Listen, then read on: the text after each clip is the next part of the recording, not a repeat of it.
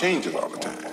You know, and uh, see what I'm talking about. It's like so when you write to them, that's what you play to, because you want money, so you play to that. You write, to play their fears, you know.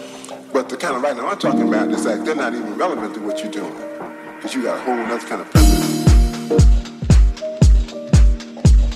In a sense, I don't know if there's a movement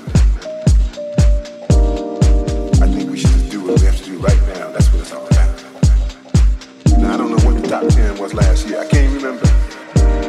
You know, but things keep changing. Changing. So I don't even know. So I don't even know if we have to be concerned. I think we have, I would have certain function together.